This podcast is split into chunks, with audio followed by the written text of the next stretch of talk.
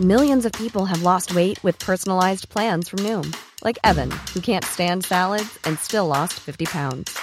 Salads, generally, for most people, are the easy button, right? For me, that wasn't an option. I never really was a salad guy. That's just not who I am. But Noom worked for me.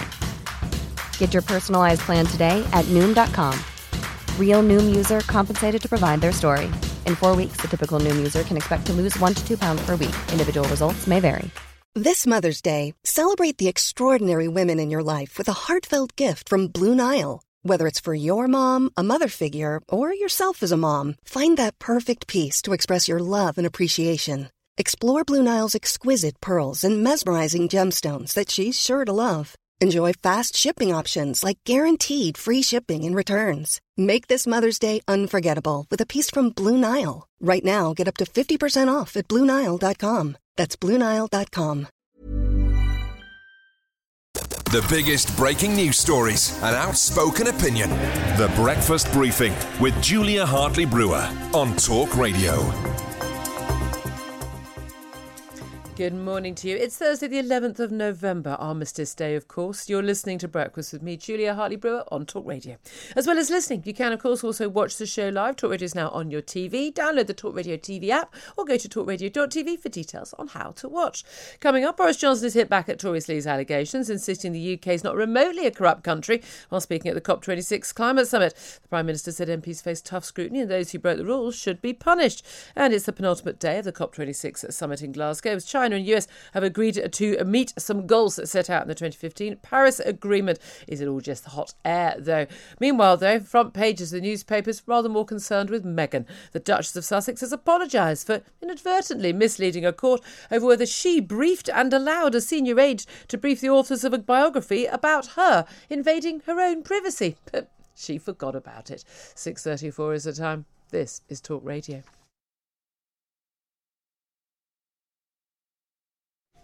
Good morning to you. This is Talk Radio Breakfast with me, Julia Hartley Brewer. Lots to talk about today. And yes, there are lots of very, very serious and important stories that must be talked about. Uh, big issues. Look, we've got care workers facing the sack as of today uh, because they've not been double jabbed. I think we've got major issues, threats of a vaccine passport, so our freedoms. COP26 summit, either they're going to do something apparently to tackle climate change, uh, or we're just going to all end up spending basically uh, the rest of our lives living in penury uh, to fulfil some uh, pie in the sky political aims. But um, Tory sleaze politics corrupt in this country or not? The Prime Minister says not. story I want to open with, though, is all about Meghan. And if you've only just woken up and don't know the details, you'll understand why in a few moments. Well, joining me for all the chat this morning is Benjamin Butterworth, who's a senior reporter at the i newspaper. Good morning to you. Good morning, Julia. Um, it's a lot of fun, this Meghan story, is it not? Uh, well, you say it's fun. I find it pretty shocking, actually. You know, the... You're, are you shocked that, that Meghan has well, has I mean, terrible I suppose, amnesia? Well, I suppose I'm not shocked. Uh, in principle, I, I, was always a bit suspicious of some of her claims. It all seemed very convenient, but somehow I am shocked by how badly she's dealt with it. You know how easily how easy it was to come out in a court case caused by her. Well, indeed. Well, let's let's give the background to this. So the front pages of an awful lot of the papers, uh, just to, just to give you a taste of where we are. The Sun. Uh, Little Miss Forgetfulness, Duchess bomb, uh, uh, Duchess book bombshell. Daily Mail have Duchess apologises to court after new evidence from William's aide. Daily Telegraph, Meghan admits she misled court. Um, and uh, the Mirror, I'll, um, I'll call him Daddy. It will pull at heartstrings. Is their uh, headline and explosive new evidence. Meghan says sorry. The Daily Express and uh, Daily Star. I've got it. oh dear, oh dear, oh dear, with pictures of Harry and Meghan with, of course, black strip outs to hide their identity. Now, the story is basically, of course, it's High Court case. It's now actually the Court of Appeal. Uh, the Mail on Sunday. She has been suing the Mail on Sunday on the basis they um, basically um, invaded her privacy uh, by publishing a letter, that, private letter that she wrote to her, husband, her, her father, Thomas Markle, uh, ahead of uh, uh, the wedding uh, Dear Daddy letter, and this got exposed. And she says this is an incredible invasion of her privacy. Their defence has always been, in Associated Newspapers, that she invades her own privacy all the time and that she probably intended this letter to be uh, in the public eye because her father always, you know, revealed everything. Now, um, the, in the in the case that is being brought, the appeal right now in the Court of Appeal, it emerged after evidence from Jason Knauf. Now, he used to be press secretary to uh, Harry and Meghan, but is now actually working for the, Cam- the, the William and Kate, the Cambridge's Royal Foundation. Um, but uh, but uh, he he gave evidence not only that he had briefed the uh, uh the the, uh, the authors of the biography about the Harry and Meghan, Finding Freedom, the one we've heard so much about.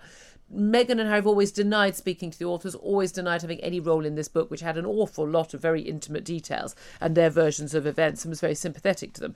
He he said that not only did he have a two-hour meeting with these authors, that he did it at her behest and he produced a whole chain of emails and text messages, even including down to her saying that she would address the letter to her father as Dear Daddy because it would tug at people's heartstrings if and when it was ever published. She, uh, yesterday, issued a witness statement to the court in which she apologised for misleading the court, said she had absolutely no wish or intention to mislead the defendant or the court, um, and uh, conceded that, uh, uh that uh, Jason Knauf uh, had actually offered information with my knowledge, she said. So, is it conceivable? Is it even conceivable that someone like her, who cares so much about her privacy that she would bring a court case against a newspaper for invading it, that she forgot that she briefed uh, her, her own staff to brief the authors of a book all about her? You know, I forget where I put a pair of socks or I, I, I dropped something down the sofa, but I've never quite forgotten, uh, you know, briefing one of my members of staff about a story that has been the biggest news for the past couple of years. It's an extraordinary thing to have forgotten.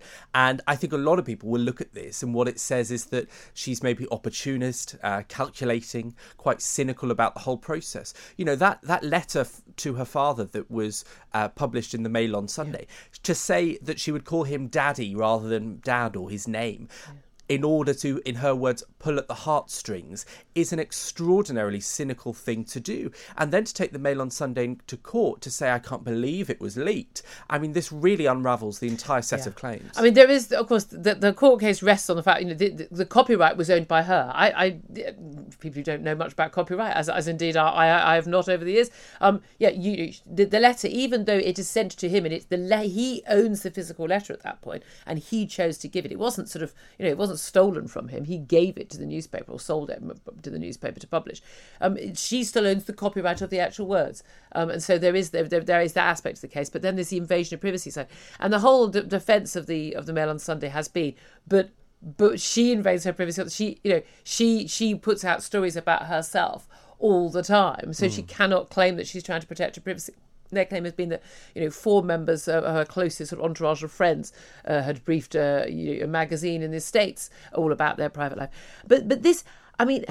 She's not going to get done for perjury. She didn't give a witness statement when she did this, but it is it is completely unbelievable it is nonsense that she'd forgotten this. She yeah. would have known. I mean, again, the, the the fact that the point when, you, when you're briefing your own lawyers, you'll have to have gone through all these documents. You'll have been asked to go through your own emails and things. She would have found these messages that she had sent. So it is laughable. Does this just sort of totally undermine her? I mean, we look. We've had the hypocrisy issue.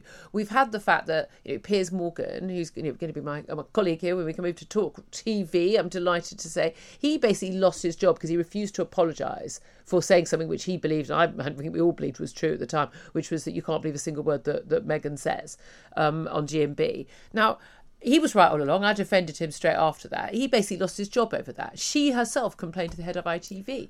Um, but what he said was true. You can't believe she doesn't even tell the court the truth.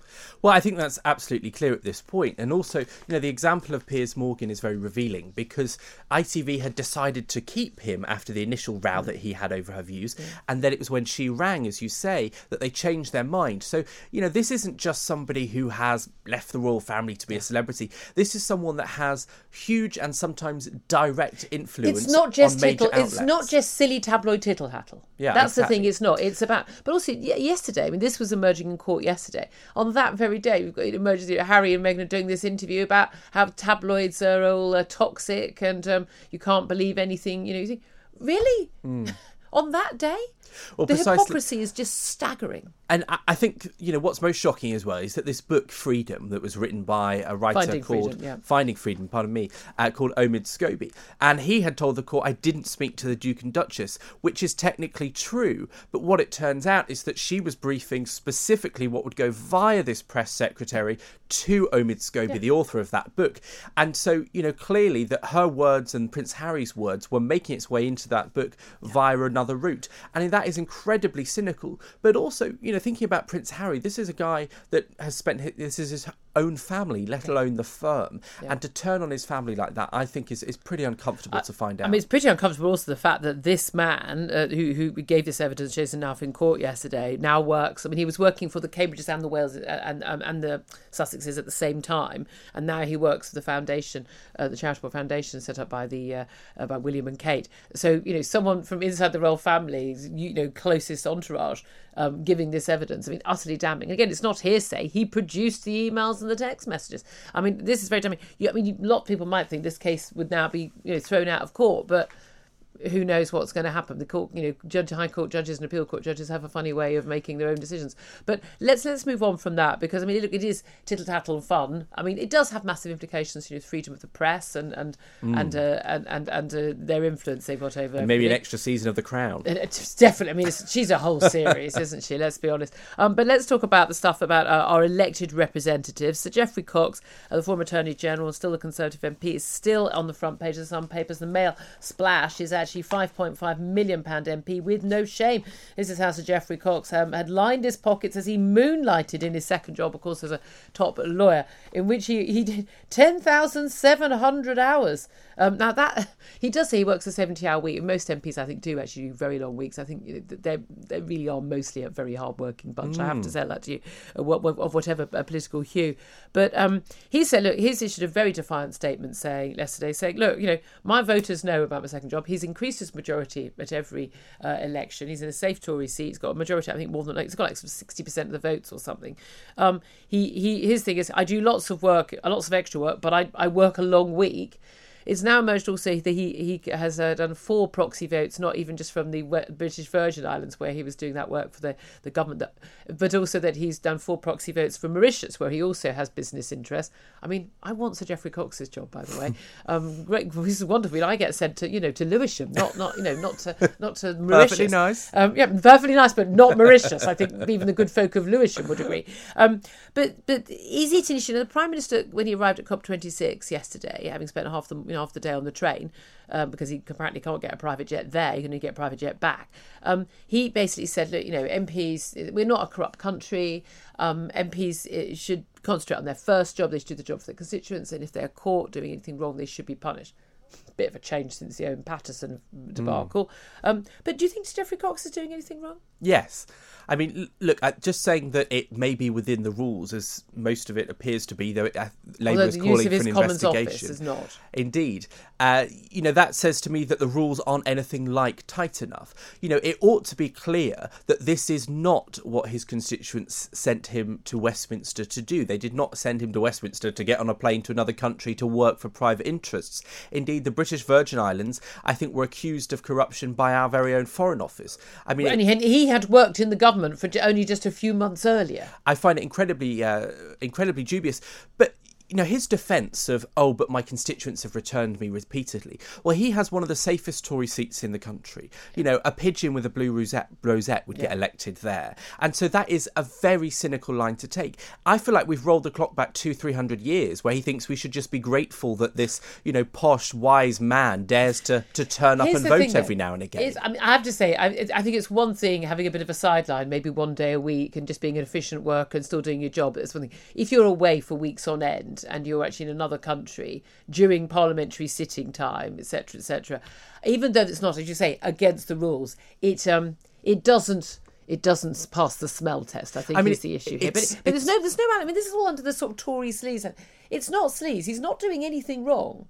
He's not doing. I mean, then there's nothing criminal. There's nothing illegal. He's not No. even breaking the terms of his own employment. There are no employment rules regarding MPs. But I think the vast majority of MPs, and certainly the vast majority of the public, would look at this and say that this is taking advantage of the position and not taking the job seriously. And also, today's Daily Mirror reports that he owns a home in London, but he then rents that out and charges the taxpayer Which for another second home. Numerous MPs do. which is also within the rules. Yep. And yet, clearly, when he's claiming £1,900 a month, which is right up at the top amount, that he can claim for a second home, while he owns one in London, that is And doesn't remotely need those that's- expenses that's to survive. yeah. And then on top of that, he didn't even live in it for three months, and still we were paying for it. No, it, it, you make a fair point. I don't think Labour are uh, pointing out. We're going to talk to Lucy Powell on the Shadow Cabinet later. That uh, only three Labour MPs have got directorships, ninety or consultancies, ninety Tories do. Um, they could argue that makes old Labour much cleaner, or or is it no one wants to pay the Labour MPs to do the job? They haven't got the background. A lot of Tory MPs tend to come from business and legal backgrounds. But I tell you they? what, a proper leader, if Boris Johnson was serious, would clean this up rather than obfuscate for two weeks. Except he's he of course had many, many second jobs and writes, you know, novels and doing other Indeed, things. And, yeah. indeed. Yeah, that's that's the thing. I mean, maybe as a lot of people are saying, it should be up to the electorate. The Breakfast Briefing with Julia Hartley Brewer on Talk Radio. If you liked what you heard, please subscribe and give me a good review. And don't forget to catch me on the Talk Radio Breakfast Show every weekday from 6:30 until 10. A lot can happen in the next three years. Like a chatbot may be your new best friend. But what won't change? Needing health insurance. United Healthcare Tri Term Medical Plans are available for these changing times.